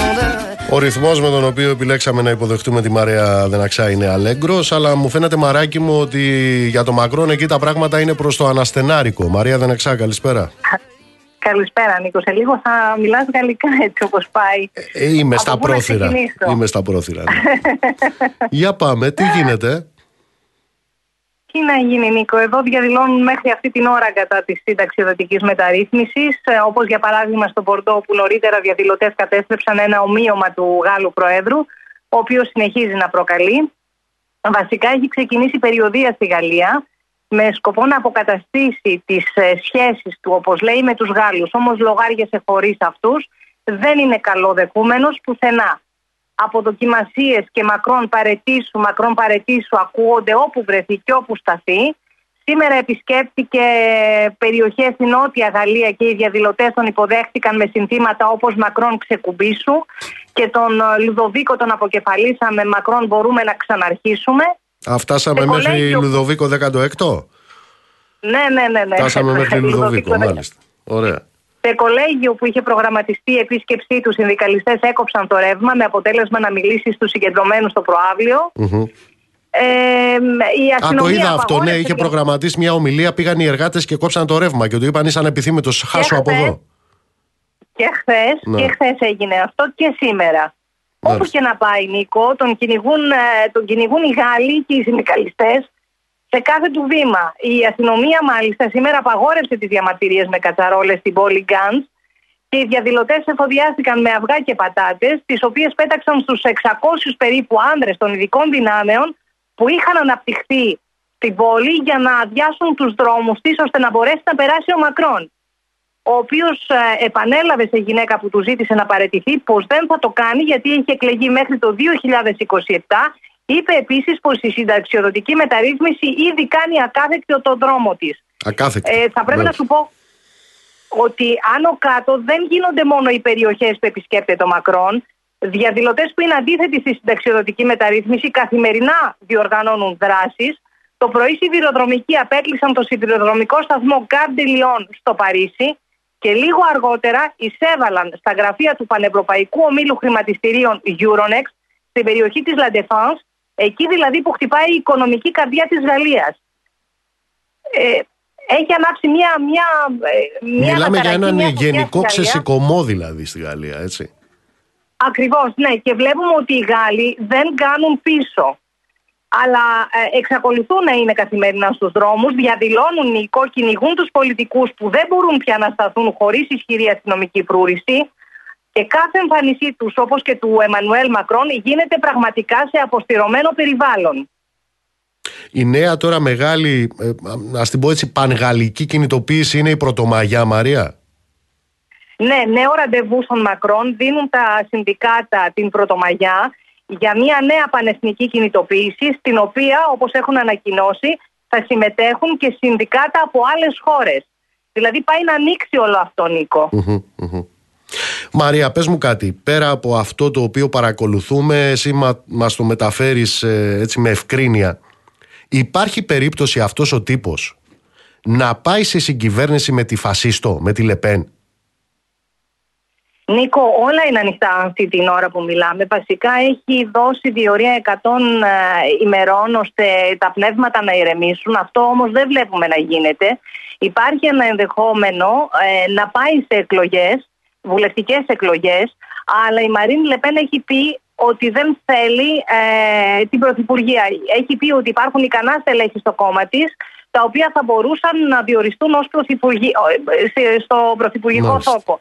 Η Λεπέν δεν θέλει γιατί... Η Λεπέν περιμένει τις προεδρικές. Ναι, ναι. Έτσι όπως τα κατάφερε ο τύπος αυτός, την πήρε από 17% και την πήγε 43, 44 πόσο την πήγε. Ε, κάθε μέρα, Νίκο, που περνάει ο Μακρόν, την ενδυναμώνει συνειδητά με τις πολιτικές του. Στερεί πλούτο από την ε, κοινωνία για να, την, ε, για να τον μεταφέρει στα μεγαλοσυμφέροντα, τα οποία κακά τα ψέγματα εξυπηρετεί και παρά τις αντιδράσεις των Γάλλων. Δεν τις λαμβάνει υπόψη του. Δεν λαμβάνει υπόψη τους Γάλλους. Γι' αυτό και αυτοί είναι συνεχώς στους δρόμους. Μάλιστα. Μαρία μου, σε ευχαριστώ πάρα πολύ. Λοιπόν, θα είμαστε σε διαρκή επικοινωνία. Ε, Βεβαίως. ήδη από το, το έχουμε ξαναπεί, ήδη από το 18ο αιώνα, η Γαλλία είναι ένα πολιτικό εργαστήρι και για την Ευρώπη και για όλο τον κόσμο. Σε ευχαριστώ πολύ. Καλό βράδυ, Νίκο.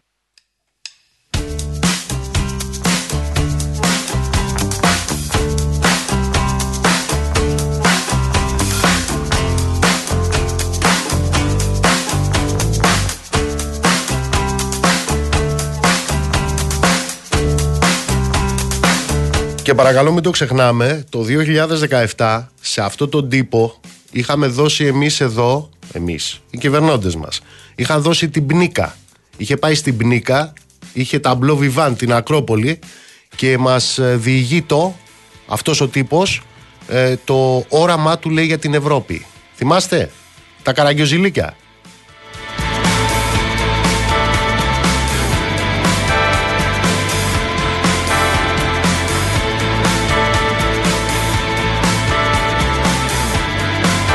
Να στείλω χαιρετισμούς στα παιδιά στα Αυριλίσια. Στα μάτι μου, σε ευχαριστώ πολύ. Να σε καλά. Βαγγέλη, καλησπέρα.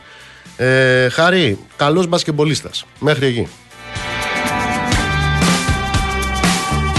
Χρήστο μου το έλαβα το μήνυμα, σε ευχαριστώ. Καλησπέρα στον Νικόλα, καλησπέρα στον Παναγιώτη. Ε, Φόρτσα Παουκάρα, τι είναι ο Τζίμερος; Ο Τζίμερος είναι αυτός που είχε στείλει την επιστολή στη Μέρκελ και της έλεγε αξιολατρευτάτη, ε, στείλτε στο διάολο αυτή τη χώρα. Αυτός είναι ο Τζίμερος. Ο Τζίμερος είναι αυτός ο άθλιος, ο πολιτικά άθλιος, ο οποίος έκανε αναρτήσεις ενάντια στη μνήμη ενός δολοφονημένου παιδιού, του Αλέξανδρου Γρηγορόπουλου. Αυτός είναι ο Τζίμερος. Ο Τζίμερος είναι ο τύπος που βγήκε προχτές και εξέφρασε το πιστεύω του για το γεγονός ότι ο Κασιδιάρης, ο Ναζί Κασιδιάρης, έχει κατά τον Τζίμερο γνήσια αγωνία για τη χώρα. Αυτός είναι ο Τζίμερος.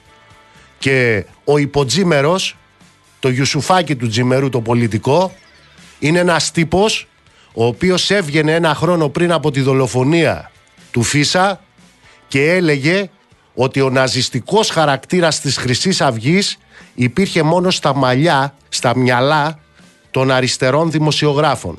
Πώς τον λένε αυτόν; Φαΐλο, Φαυλίλο, Κάπως έτσι τον λένε.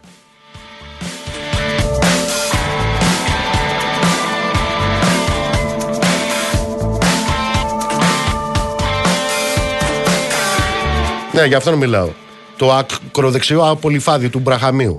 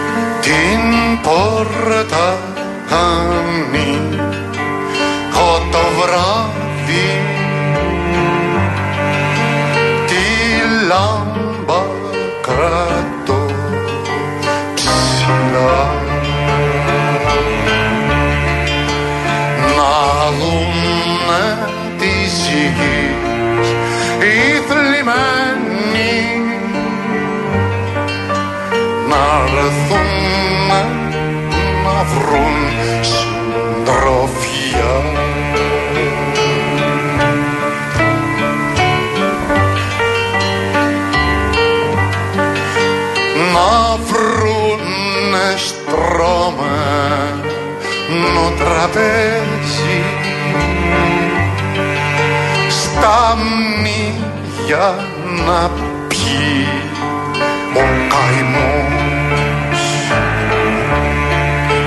Κι ανάμεσα μας θα στέκει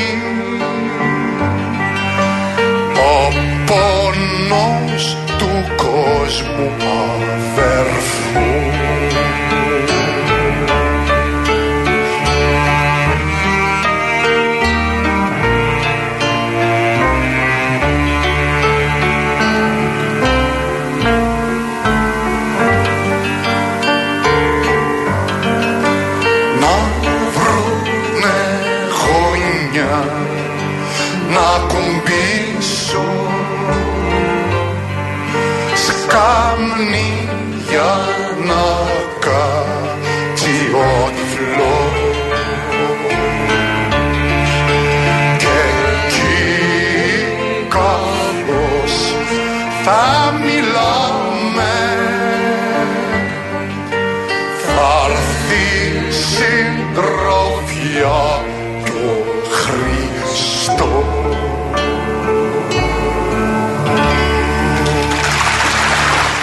Εδώ είμαστε, Real FM 97 και 8. Στην Αθήνα να στείλω πολλές καλησπέρες στο Λάμπρο. Κύριε Μαντά, να είστε καλά, ευχαριστώ πολύ. Καλησπέρα στο Τζίμι.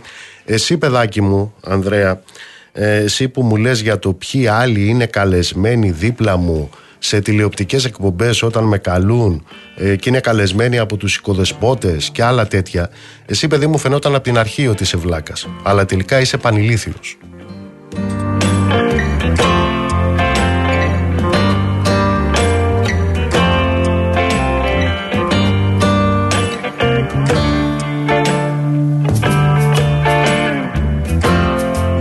Λοιπόν, για πάμε να δούμε τι γίνεται στον κόσμο. Τζένι Κρυθαρά. Τζένι, ε, θέλω να μου το πεις μαλακά γιατί έχει μαυρίσει η ψυχή μου με αυτή την ιστορία με τον Μάσκ που ο πύραυλος του έγινε πύραυλος. Δυστυχώς δεν τα κατάφερε Μαύρησε η ψυχή να μου αυτή η επιτευχθεί ιστορία. το σχέδιο το οποίο είχε προαναγγείλει. Εξεράγει ο πύραυλος. Άγιο πύραυλος. Βέβαια, Έγινε ε, χωνάκι ο θα κάνει πύραυλος. κι άλλες απόπειρες, φαντάζομαι. Δεν το βάζει κάτω γενικά. Ναι. Δοκιμάζει συνεχώς νέα πράγματα. Ναι. Ε, Όπως κάνει και στο Twitter, έτσι κάνει και με τη διαστημική του εταιρεία τη SpaceX. Όπως είπε και ο ίδιος, προχωράμε. Μάλιστα. Ωραία, πάμε παρακάτω. Να πάμε σε άλλα νέα. Να πάμε στο Σουδάν να δούμε τι γίνεται τις τελευταίες ώρες. Εκεί κάθε προσπάθεια για κεχηρία έχει πέσει δυστυχώς μέχρι στιγμής ε, στο κενό. Ε, λίγο νωρίτερα η επικεφαλής του ΟΗΕ, της Αφρικανικής Ένωσης, του Αραβικού Συνδέσμου και άλλων διεθνών και περιφερειακών οργανισμών συνεδρίασαν για να ζητήσουν και πάλι την κατάπαυση του πυρός η οποία πέτυχε να τηρηθεί για δεύτερη φορά χθες, παρά το γεγονός ότι τόσο ο στρατός όσο και οι παραστρατιωτικές δυνάμεις ταχείας υποστήριξης είχαν ανακοινώσει ότι θα την τηρήσουν. Και πάλι αυτή η εκεχηρία διήρκησε για πολύ λίγα λεπτά. Υπήρξαν ξανά εκρήξεις, ξανά πυρά, ξανά μαχητικά αεροσκάφη στον αέρα. Ε, υπάρχουν εκατοντάδες άνθρωποι οι οποίοι εγκαταλείπουν το χαρτούμ ε, με όποιον τρόπο μπορούν, ακόμη και ε, μέσα σε διασταυρούμενα πυρά, οι άνθρωποι είναι απελπισμένοι καθώς βλέπουν πως δεν υπάρχει άλλος τρόπος ούτε εξωτερική βοήθεια να φτάσει, ούτε και χειρία να υπάρξει ούτως ώστε να φύγουν ασφαλείς. Και μάλιστα τις τελευταίες ώρες υπάρχουν και πληροφορίες πως είναι πολλοί οι άνδρες οι οποίοι είτε από τον α, επίσημο στρατό είτε από τις παραστατικές ομάδες έχουν αποπειραθεί να περάσουν τα σύνορα προς το Τσάντ προκειμένου να μην συμμετάσχουν σε αυτή την ε, σύραξη. Επίσης είχαμε σήμερα και τη ρωσική ιδιωτική εταιρεία την Wagner η οποία διέψευσε ότι επιχειρεί στο, Σουζα- στο Σουδάν είπε πως δεν έχει καμία σχέση με τις μάχες που μένονται εκεί αν και είναι πάρα πολλές οι αναφορές για άνδρες της που ενεργούν ε, στο σημείο και βέβαια μέσα σε όλα υπάρχει ασφαλώς και το σχέδιο κόσμος το οποίο αναμένεται να τεθεί σε εφαρμογή το συντομότερο δυνατό όταν κριθεί πως αυτό το επιτρέπουν οι συνθήκες ασφαλείας στη χώρα ούτως ώστε να μπορέσουν και οι Έλληνες που είναι στο Σουδάν α, να αποχωρήσουν. Αυτό το σχέδιο προβλέπει τη δημιουργία ενός προκαθορισμένου σημείου εκένωσης σε λιμάνι ή αεροδρόμιο στο Σουδάν. Εκεί θα σπεύσει είτε φρεγάτα του πολεμικού ναυτικού, είτε ελικόπτερο της πολεμικής αεροφο- αεροπορίας ή και αεροσκάφος με τη συνδρομή του ειδικού τμήματος αλεξιτοτιστών. Μάλιστα. Πού αλλού πάμε; Θα πάμε στην Ιεμένη, εκεί όπου τουλάχιστον 85 άνθρωποι σύμφωνα με τον επίσημο απολογισμό έχασαν τη ζωή τους αργά χθες το βράδυ στην πρωτεύουσα της χώρας, της Ζανά, όταν ποδοπατήθηκαν την ώρα που περίμεναν να τους δοθεί ένα βοήθημα από ιδιώτες για τις ημέρες του Ραμαζανίου. Σύμφωνα με το Μιλάμε για πρακτορείο ανθρώπους οι Reuters, οποίοι έχασαν τη ζωή τους την ώρα που εκλυπαρούσαν για ένα κομμάτι ψωμί. Για συσίτη, σε συσίτια έγινε αυτό. σε Συσίτιο για ένα βοήθημα 9 δολαρίων ανά άτομο. Α, ε, το είχαν α, προαναγγείλει μια ηγετική πρωτοβουλία ε, για τις ημέρες του Ραμαζανίου που οδεύει προς το τέλος του. Στο σημείο διανομής μαζεύτηκαν χιλιάδες άνθρωποι. Οι αντάρτες Χούθη προκειμένου να ελέγξουν το πλήθος πυροβόλησαν κάποια στιγμή στον αέρα προκαλώντας το απόλυτο χάος και τον απόλυτο πανικό. Ε, να πούμε πως σύμφωνα με τον Οργανισμό Ηνωμένων Εθνών χιλιάδες άνθρωποι στη χώρα ζουν την απόλυτη εξαθλίωση και πείνα, ενώ στα 6 εκατομμύρια υπολογίζεται ο υποσυτισμένος πληθυσμός. Πρόκειται για τη μεγαλύτερη ανθρωπιστική κρίση αυτή τη στιγμή στον πλανήτη, καθώς περισσότεροι από 4 εκατομμύρια άνθρωποι, δηλαδή ένας στους 7 κατοίκους της χώρας, έχει φύγει από το σπίτι του είτε λόγω του εμφυλίου είτε λόγω της πείνας. Και μιλάμε για μια χώρα στην οποία, στο έδαφος της οποίας πολεμούν όλοι με όλους, είτε απευθείας είτε δια αντιπροσώπων, έτσι. Έτσι ακριβώς είναι η Αυτό κατάσταση συμβαίνει και εκεί. αυτό αποτυπώνεται σε περιπτώσεις όπως η χθεσινή. Τζένι, μου σε ευχαριστώ πολύ. Καλή συνέχεια.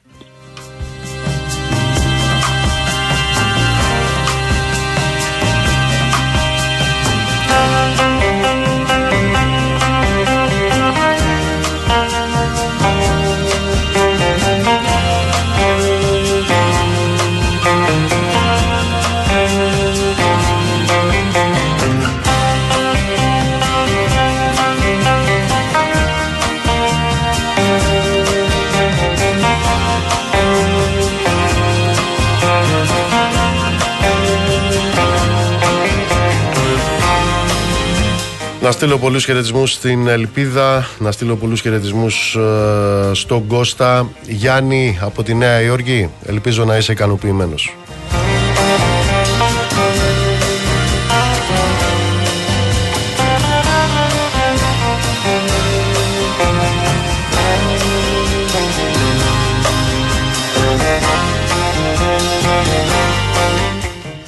Πάνω στα ματωμένα που κάμισα των σκοτωμένων, εμείς καθόμασταν τα βράδια και ζωγραφίζαμε σκηνές από την αυριανή ευτυχία του κόσμου.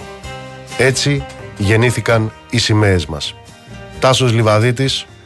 Ο Τάσος Λιβαδίτης γεννιόταν σαν σήμερα, πριν από 101 χρόνια. Ένας από τους κύονες, ο παγκόσμιος Λιβαδίτης του ελληνικού πολιτισμού. Έτσι θα κλείσουμε με τον ε, μεγάλο Τάσο Λιβαδίτη σε συγκλονιστική απαγγελία του Κώστα Καζάκου. Να είστε καλά, ψυχή βαθιά, το ραντεβού μας είναι αύριο στις 7 το απόγευμα.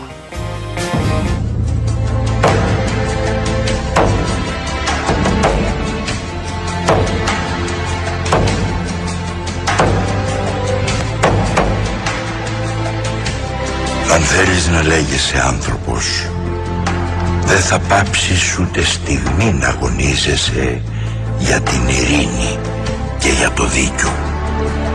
Θα βγεις στους δρόμους Θα φωνάξεις. Τα χείλη σου θα ματώσουν από τις φωνές. Το πρόσωπό σου θα ματώσει από τις σφαίρες Μα ούτε βήμα πίσω. Κάθε κραυγή σου μια πετριά στα τζάμια των πολεμοκάπηλων. Κάθε χειρονομία σου σαν να γκρεμίζει στην αδικία.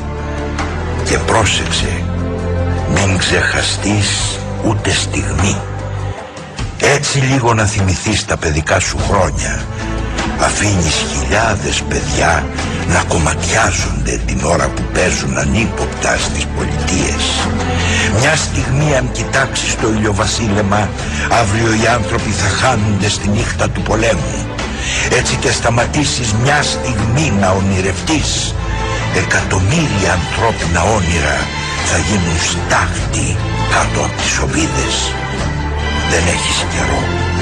Δεν έχεις καιρό για τον εαυτό σου αν θέλεις να λέγεσαι άνθρωπος. Αν θέλεις να λέγεσαι άνθρωπος, μπορεί να χρειαστεί να αφήσεις τη μάνα σου, την αγαπημένη ή το παιδί σου. Δεν θα διστάσεις. Θα παρνηθείς τη λάμπα σου και το ψωμί σου. Θα παρνηθείς τη βραδινή ξεκούραση στο σπιτικό κατόφλι για τον τραχή δρόμο που πάει στο αύριο μπροστά σε τίποτα δεν θα δηλιάσεις κι ούτε θα φοβηθείς. Το ξέρω. Είναι όμορφο να ακούς μια φυσαρμόνικα το βράδυ, να κοιτάς ένα άστρο, να ονειρεύεσαι.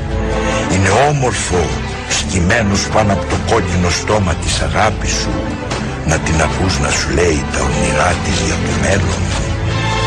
Μα εσύ πρέπει να τα αποχαιρετήσεις όλα αυτά και να ξεκινήσεις γιατί εσύ είσαι υπεύθυνος για όλες τις φυσαρμόνικες του κόσμου για όλα τα άστρα για όλες τις λάμπες και για όλα τα όνειρα αν θέλεις να λέγεσαι άνθρωπος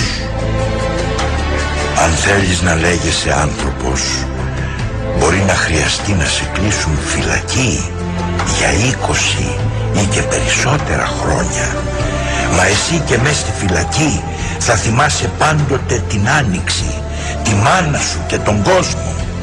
Εσύ και μες στο τετραγωνικό μέτρο του κελιού σου θα συνεχίζεις το δρόμο σου πάνω στη γη. Και όταν μες στην απέραντη σιωπή τη νύχτα. Θα χτυπάς τον τοίχο του κελιού σου με το δάχτυλο, απ' τ' άλλο μέρος του τοίχου θα σου απαντάει η Ισπανία. Εσύ κι ας βλέπεις να περνάνε τα χρόνια σου και να σπρίζουν τα μαλλιά σου Δεν θα γερνάς. Εσύ και μες στη φυλακή κάθε πρωί θα ξημερώνεσαι πιο νέος. Αφού όλο και νέοι αγώνες θα αρχίζουν στον κόσμο Αν θέλεις να λέγεσαι άνθρωπος Αν θέλεις να λέγεσαι άνθρωπος θα πρέπει να μπορείς να πεθάνεις ένα οποιοδήποτε πρωινό.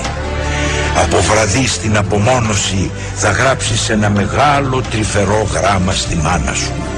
Θα γράψεις τον τοίχο την ημερομηνία, τα αρχικά του ονόματός σου και μια λέξη. Ειρήνη. Σαν άγραφες όλη την ιστορία της ζωής σου. Να μπορείς να πεθάνεις ένα οποιοδήποτε πρωινό. Να μπορείς να σταθείς μπροστά στα έξι του φέκια σαν να στεκόσουν μπροστά σ' ολάκερο το μέλλον. Να μπορείς απάνω από την ομοβροντία που σε σκοτώνει εσύ να ακούς τα εκατομμύρια των απλών ανθρώπων που τραγουδώντας πολεμάνε για την ειρήνη αν θέλεις να λέγεσαι άνθρωπος